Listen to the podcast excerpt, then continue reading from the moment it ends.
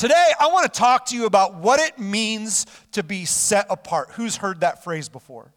What it means to be set apart. So, I believe that it should be a standard, a natural desire as a believer to want to be used by God. Amen?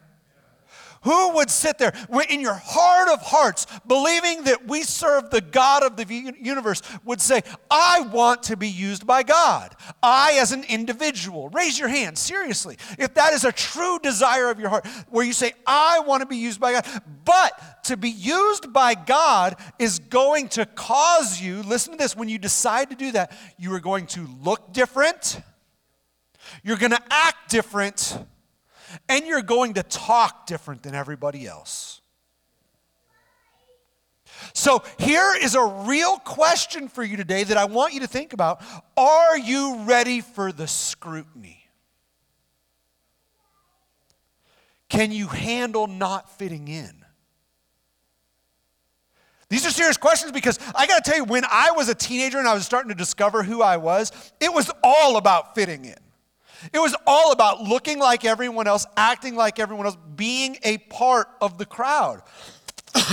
As I go through scripture, I see example after example after example of people being called out from the crowd to stand out, to be different. If you were to look at Noah, let's, let's read for a moment Genesis 6, 7 through 8. Let's look at Noah. It says, And the Lord said, I will wipe this human race I have created from the face of the earth. Yes, I will destroy every living thing, all the people, the large animals, the small animals that scurry along the ground, and even the birds of the sky. God's just sick of what he's seeing on the face of the earth. And he goes, I'm sorry I ever made it. sorry I ever made them.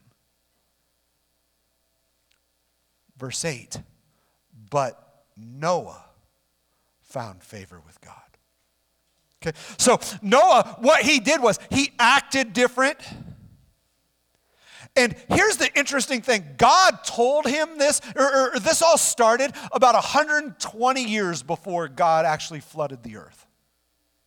So, for 120 years, God was preparing. He had lamented that He ever made, ever created everything. And He takes His time. He doesn't just do it immediately, right? And so, imagine in all the years it took Noah to build the ark, the things that were said to him. There had never been flooding on the earth. Nothing like the ark had ever been built. And he became a mockery, but he had to trust God. So God gives this 120 year countdown to the flood, and Noah starts building the ark once all his sons were married, is what scripture tells us. And so there was some 55 to 75 years where it took him just to build it. Okay? So imagine you are Noah, you have heard from God, you are building this ark, and trying to walk confidently in your faith and seeing it through despite the many years and the scrutiny. To truly stand out. Consider the prophet Elijah. Elijah was renowned and so, if we look through history, we, we think about this huge pillar of the faith and everything he did for the cause of Christ. But in Elijah's day, he was not well received. He was not well received, he was not well liked. Listen to 1 Kings chapter 17, verse 1, and I'm going to read verse 5. it says, Now Elijah, who was from Tishbe in Gilead, told King Ahab, as surely as the Lord, the God of Israel, lives, the God I serve, there will be no dew or rain during the next few years until I give word. Then he goes on, verse 5. So Elijah did as the Lord told him and camped beside Kerith Brook, east of the Jordan. He had to hide out because after he spoke this into existence, the Lord basically said, Now they're going to want to kill you. So I have to hide you Now, a year later, he presented himself to the king and noted that he was the only representative prophet for the Lord on the face of the earth at that time. And there were 450 prophets of Baal at that same time. And so Elijah, what he had to have during that time was a special strength from the Lord to stand against the opposition of the enemy. Here's the thing about this man he even appeared different. Listen to 2 Kings 1 8. It says, They replied, He was a hairy man, and he wore a leather belt around his waist.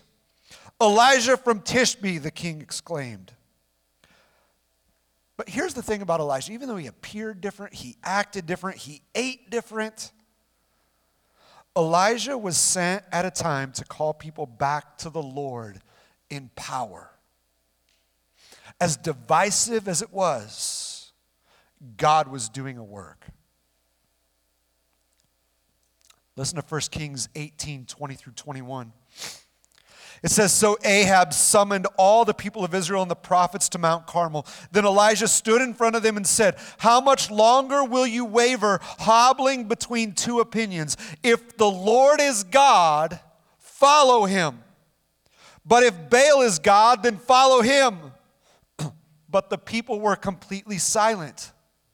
Elijah, what he was doing was he was drawing this line in the sand. He's saying, You've seen God act. And now is the time for you to decide who you are going to serve. That was the message he was bringing to the people. In this, it didn't please the crowd. Moses' brother Aaron, on the other hand, he chose the path of pleasing the crowd and created that golden image of that calf, right? And so instead of calling their hearts toward God, he was responsible for steering them away. And it's amazing to me that Elijah was notable, he never died. God returned, took him up in a fiery chariot right up to heaven. Another example John the Baptist. You know, John the Baptist, his ministry was to prepare the way of the Lord. he was ushering in Jesus' ministry in the same vein as Elijah. It says in Luke 1:17, he will be a man with the spirit and power of Elijah. He will prepare the people for the coming of the Lord. He will turn their hearts of the fathers to their children, and he will cause those who are rebellious to accept the wisdom of the godly. Now, just like Elijah, his appearance and his way of living was different. This guy, he wore camel's hair for clothing. He ate locust and wild honey. So John wasn't propped up to any position of prominence for his obedience on the earth because we know that if you keep reading in scripture, John was killed for his obedience, right? Paul the Apostle, our last scriptural example. Before he became Paul, his name was Saul, and he killed Christians. That's what he did. And then he's on the road to Damascus and he's blinded. And as a sign of God's grace, God called him out and said, You are now going to serve me. So he dedicates himself to the work of the Lord and he writes over half the New Testament, has three missionary journeys. But even in all that, as much as we prop Paul up and we think about what this huge pillar of the faith he is, he was called by God to suffer. Listen to Acts 9 15 through 16. It says, But the Lord said, For go, for Saul is my chosen instrument to take my message to the Gentiles and to kings, as well as to the people of Israel, and I will show him how much he must suffer for my name's sake. Paul, you know, if, if you want to go on and read it, you can. He, he details how much he suffered in 2 Corinthians chapter 11. And he had to defend his ministry amongst his peers time and time and time again. You know, even Paul, he died believing he didn't win over the people. He wasn't as effective as he actually was as we look back through history. But he did die acknowledging he followed the will of the Lord.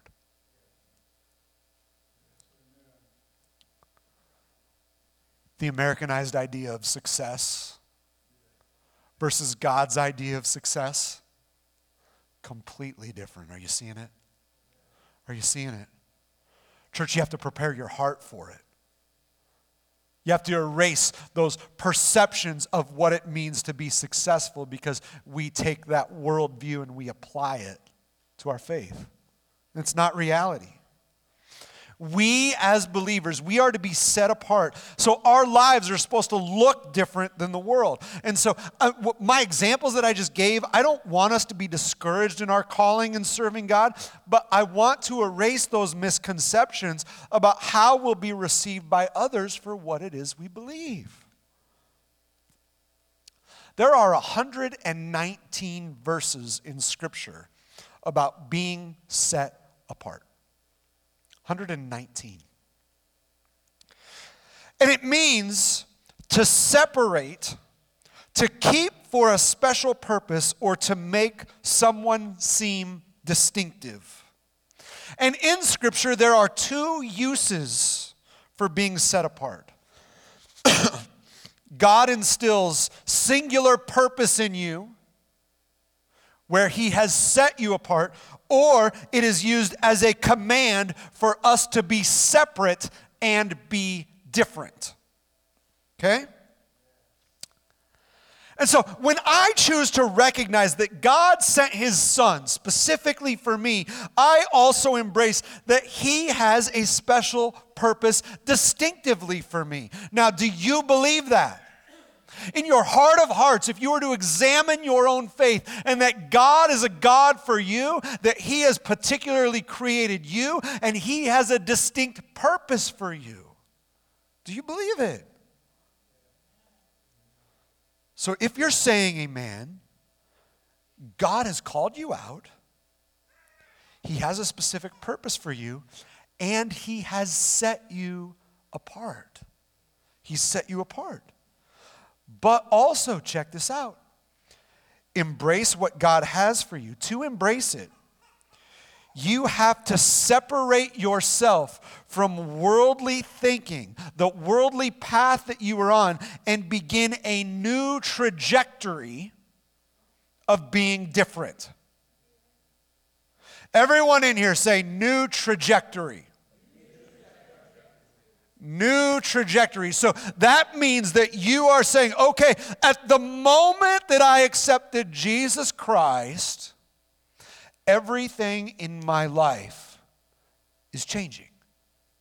It's on a different path. It's on a different direction. In fact, Romans 12, 2, it says, Do not copy the behavior and customs of this world, but let God transform you into a new person by changing the way you think. Then you will learn to know God's will for you, which is good and pleasing and what? It's perfect. I would venture to say, without God, there is nothing in your life that is perfect. Even the things that feel perfect eventually go wrong. Okay?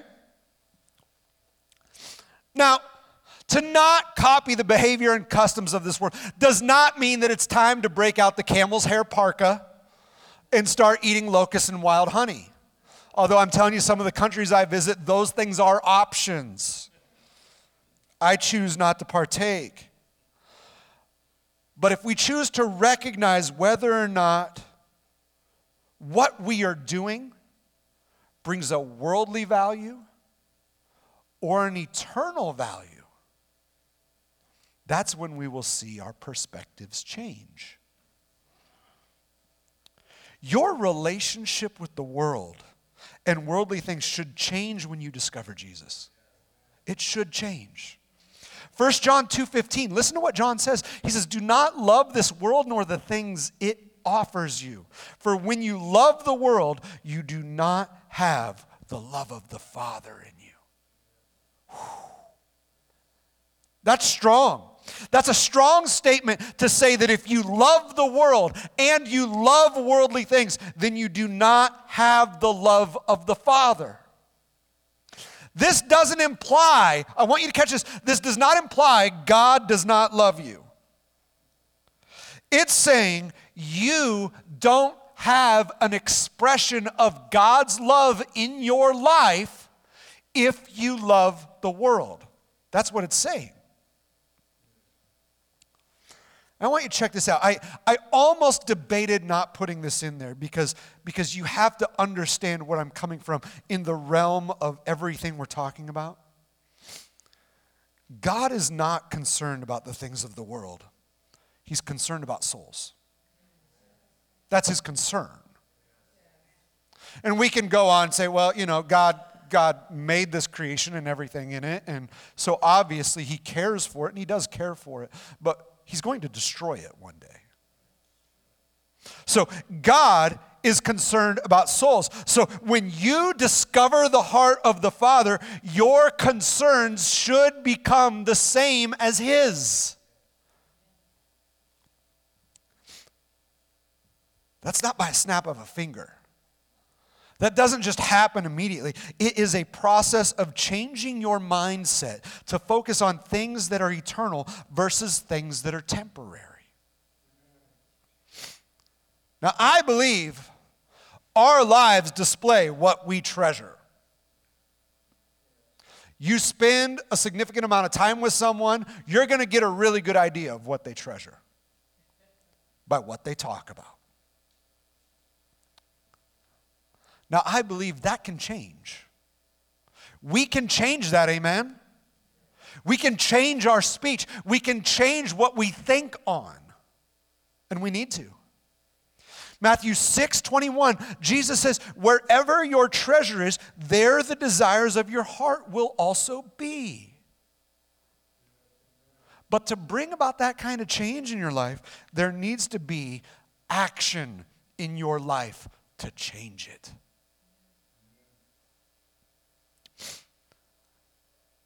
I'm going to say some things that uh, are going to ruffle feathers. But who knows? Sometimes we're really good at talking. Seldom are we good at acting. Right? Can we accept that? We're really good at saying what we're going to do or having intentions. Tomorrow's New Year's Day. There are people that make New Year's resolutions, and I think they can be one of the greatest things if you follow through, right? How many people fall off? Like they, they make a, a New Year's resolution for physical exercise, and they fall off within the first month. Not even a twelfth of the year through, and they don't make it, right? And so we can acknowledge that we are so good at talking, but we're so terrible at acting sometimes. I want you to hear this. God has already called you to be set apart, but that is activated by what you do. It's activated by what you do. And so, things that you need to commit to and you need to think about. Commit to learning about the Lord. To truly learn. That takes discipline. It's not you saying, Holy Spirit, just download it in my brain. See, that, that's the problem with Pentecostals sometimes. Pentecostals think so much about what the Holy Spirit can impart that they're not willing to do the work. Seriously you got to commit to reading your Bible. It's not just going to magically appear up here. I realistically understand that most of what I say is not retained from this pulpit. And I also understand that what I choose to put up on the screen, if I say it at the same time, will be retained a little bit more, but we're still talking less than 50%. That's a reality. And so, by what you commit to on a day to day basis is so important, it is so vital. So, you should commit to Bible reading. You should commit to joining one of our discipleship classes. Now, this is where I'm going to step on toes. There is nothing that ruffles my feather, ruffles my feathers, feathers a little bit more than people who continually show up before nine o'clock and don't go to one of our classes. That needs to change. And you can say, you know what, man, they're not really teaching on anything that interests me. You know what? If I'm talking about my flesh nature, there's a lot of things in Scripture like, no, Lord, that doesn't interest me. You know, turn the page on that one.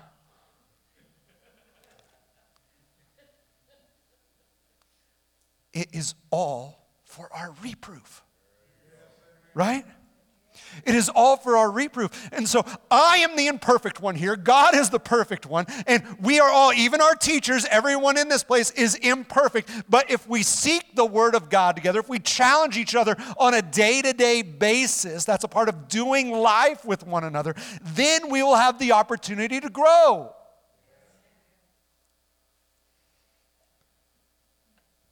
Commit to studying outside of here. You guys hearing me? You have to. Develop a plan. Get devotionals. Do something that puts you to work. Prayer. Something worth committing to. Be purposeful in your prayer. Have a plan when you're going into prayer. Don't just say, well, I guess I should pray here and take five minutes to do this. And you're going to be scratching your head after 30 seconds if you don't have a plan. Fast. Fast is a physical discipline. It is bringing your body into subjection to saying, God, I'm showing you this is more important things of the Spirit. Our action today is we have a 40 day fast we're going to start tomorrow, and there's a sign up at the back. But I'll talk about that more in a minute. There's the things worth renouncing. Imagine if you chose to distance yourself from people who openly reject the things of God.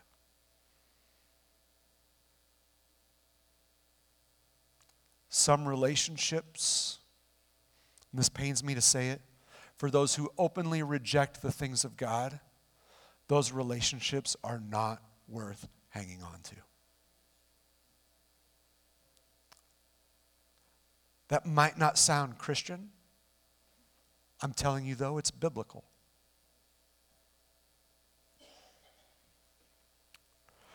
Remove things from your life that cause you to sin.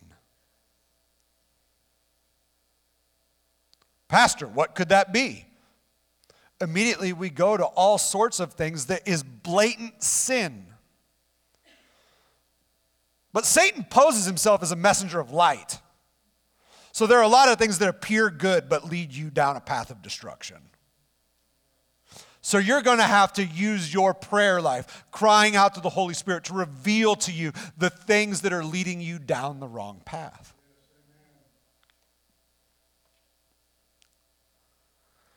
Then this last one is going to be even harder.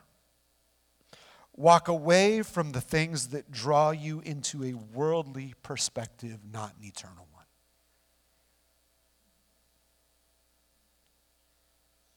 Listen, guys at the root of it, we're, in, in our minds, we're not talking things that on the surface seem sinful, but we're talking about things that draw our hearts away from God, right? So, what does that cause us to do in our own soul? We need to commit to these things in word and action. It is not good enough for us to just say we're going to do it. I've seen times where the altars are full. No growth, no spiritual growth. We can react out of emotion, but if we don't commit it in our daily lives, it's all for naught. Don't you understand? I can do so many things out of emotion. But you know what? Emotions change. I believe one of the most important actions in bringing about change, though, is public confession and admission for change. Finding someone to openly share with what you are committing to change in your life. That's important because it brings about accountability, it helps us live up to expectations. I think that's important. And that we are being purposeful in enacting change, and that is going to open up the door for us to be more like Christ. You have to do the work, though. You know, as hard as it is setting ourselves apart from the world, is good. It's good. The world might look at you differently. You might carry labels that are not that kind. To God, it doesn't matter. And we know that all that other stuff is temporary.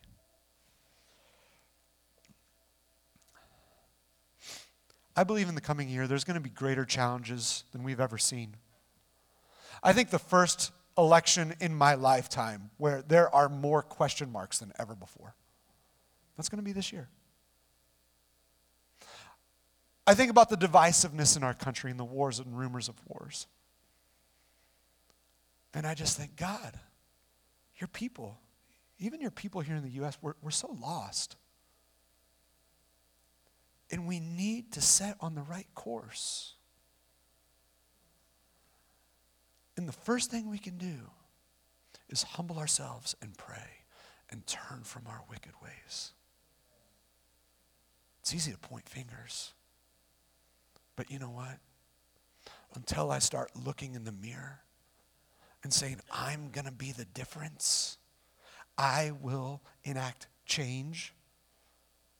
Nothing's going to change. It's going to continue to be a world that is looking around saying, Will someone do something? No. Shining the light of Christ starts with me. Shining the light of Christ starts with you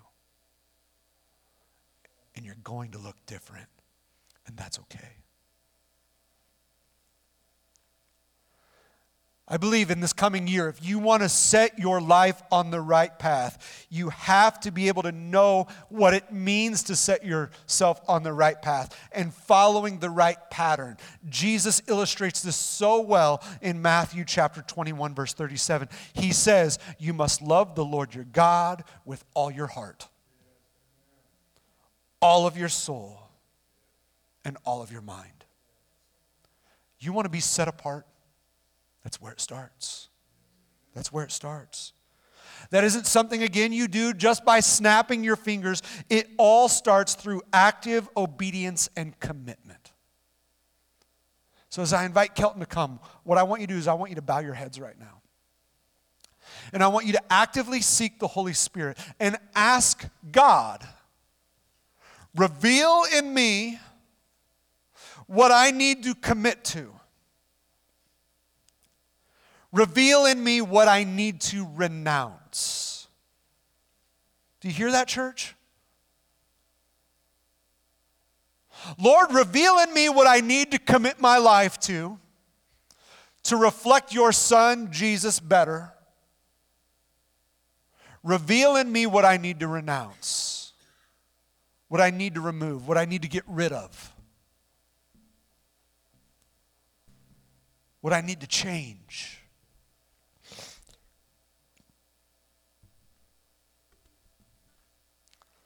Lord, speak right now. God, reveal in us.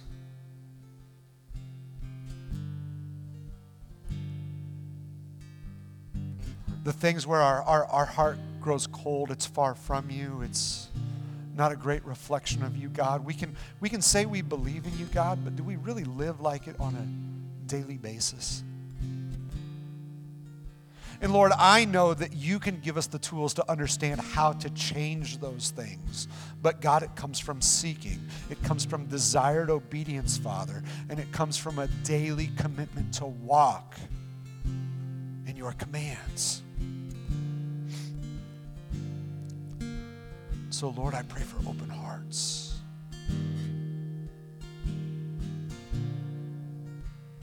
Spirit of God, speak to us right now. What do we need to do to commit to you this next year? Lord, what do we need to remove? And Lord, I, I pray that we are men and women of action. Lord, talk is so cheap without it. But we'll commit to doing it, Father.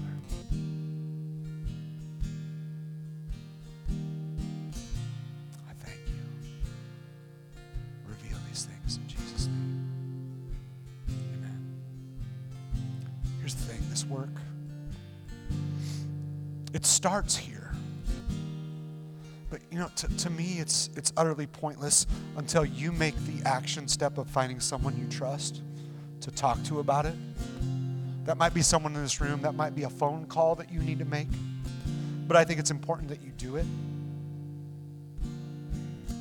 I just shared a few moments ago that I believe that this is going to be one of the most challenging years we've ever seen. For the church. And are we going to have the strength to stand? And so, in light of that, I think we need to commit ourselves, start off on the right foot.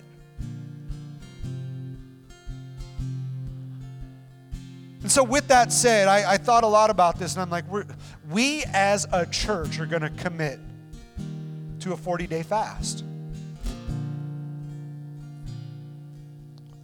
And this week, uh, every week, you know, there, there, are lots of things you can pray and fast for. And I'm telling you, the, these are the four kinds of fasts you can do. And ultimately, I recommend what I call a regular fast more than anything. You've got a regular fast, a full fast, sexual fast, or the Daniel fast. And the Daniel fast is basically not eating anything nutritious or nourishing. Um, I'm a big proponent of a regular fast just drink water, don't eat. That's honestly the, the number one recommended fast. And we've got 40 days back there on, on uh, paper. And the goal is that we all commit to filling out that calendar.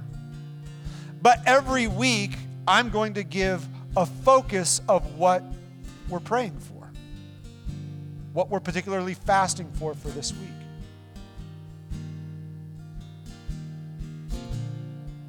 And this week, we're praying for our national leaders and our local leaders in the upcoming election. My number one goal is to see God glorified. Who would love to see God glorified through our politicians? Because I'm not seeing any of that. Just had to go down to the state capitol a couple weeks ago to see what's really being honored.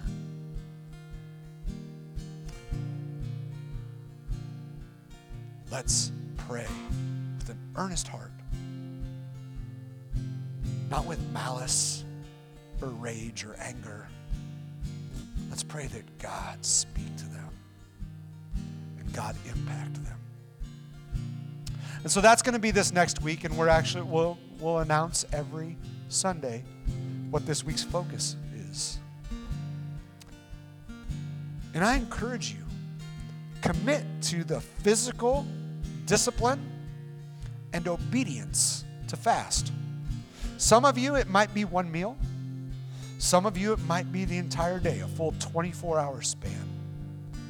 Maybe some of you, you say, I'm going to fast breakfast and lunch, and then I'll have a, a dinner. But you're not just abstaining from food, you're praying. You're praying. And so that's what we're going to commit to for the next 40 days. And who would say, just as a moment of affirmation, who would say, Pastor, I'm going to commit to taking at least a day to fast? Okay. Okay. So here's, here's what we do. This is a great reminder. I don't know if you are like me. I am a person who forgets. We have a sign up. There are, every day is represented back there on the calendar. You go back there, sign up for a day so we know that day is covered. But that doesn't limit just one person to that day. You hear me? It's just saying, I commit to that day. And then take out your phone, take a picture of the day that you committed to. Maybe even get out the calendar on your phone and set an alert or a reminder. And I believe if we commit ourselves to this, we are going to see the Lord move powerfully. Who agrees with that? Amen. So that is our action for today. We're not only seeking God, what am I committing to? What am I renouncing? We're setting this year off right. God, I'm going to discipline my body. I'm going to set myself apart. I'm going to fast. I'm going to close in prayer. Father God, we just thank you, Lord, for this service. And God, what you are preparing in the hearts of your people this upcoming year. And so, Lord, I ask that God, we will be challenged to do something about this message praise you.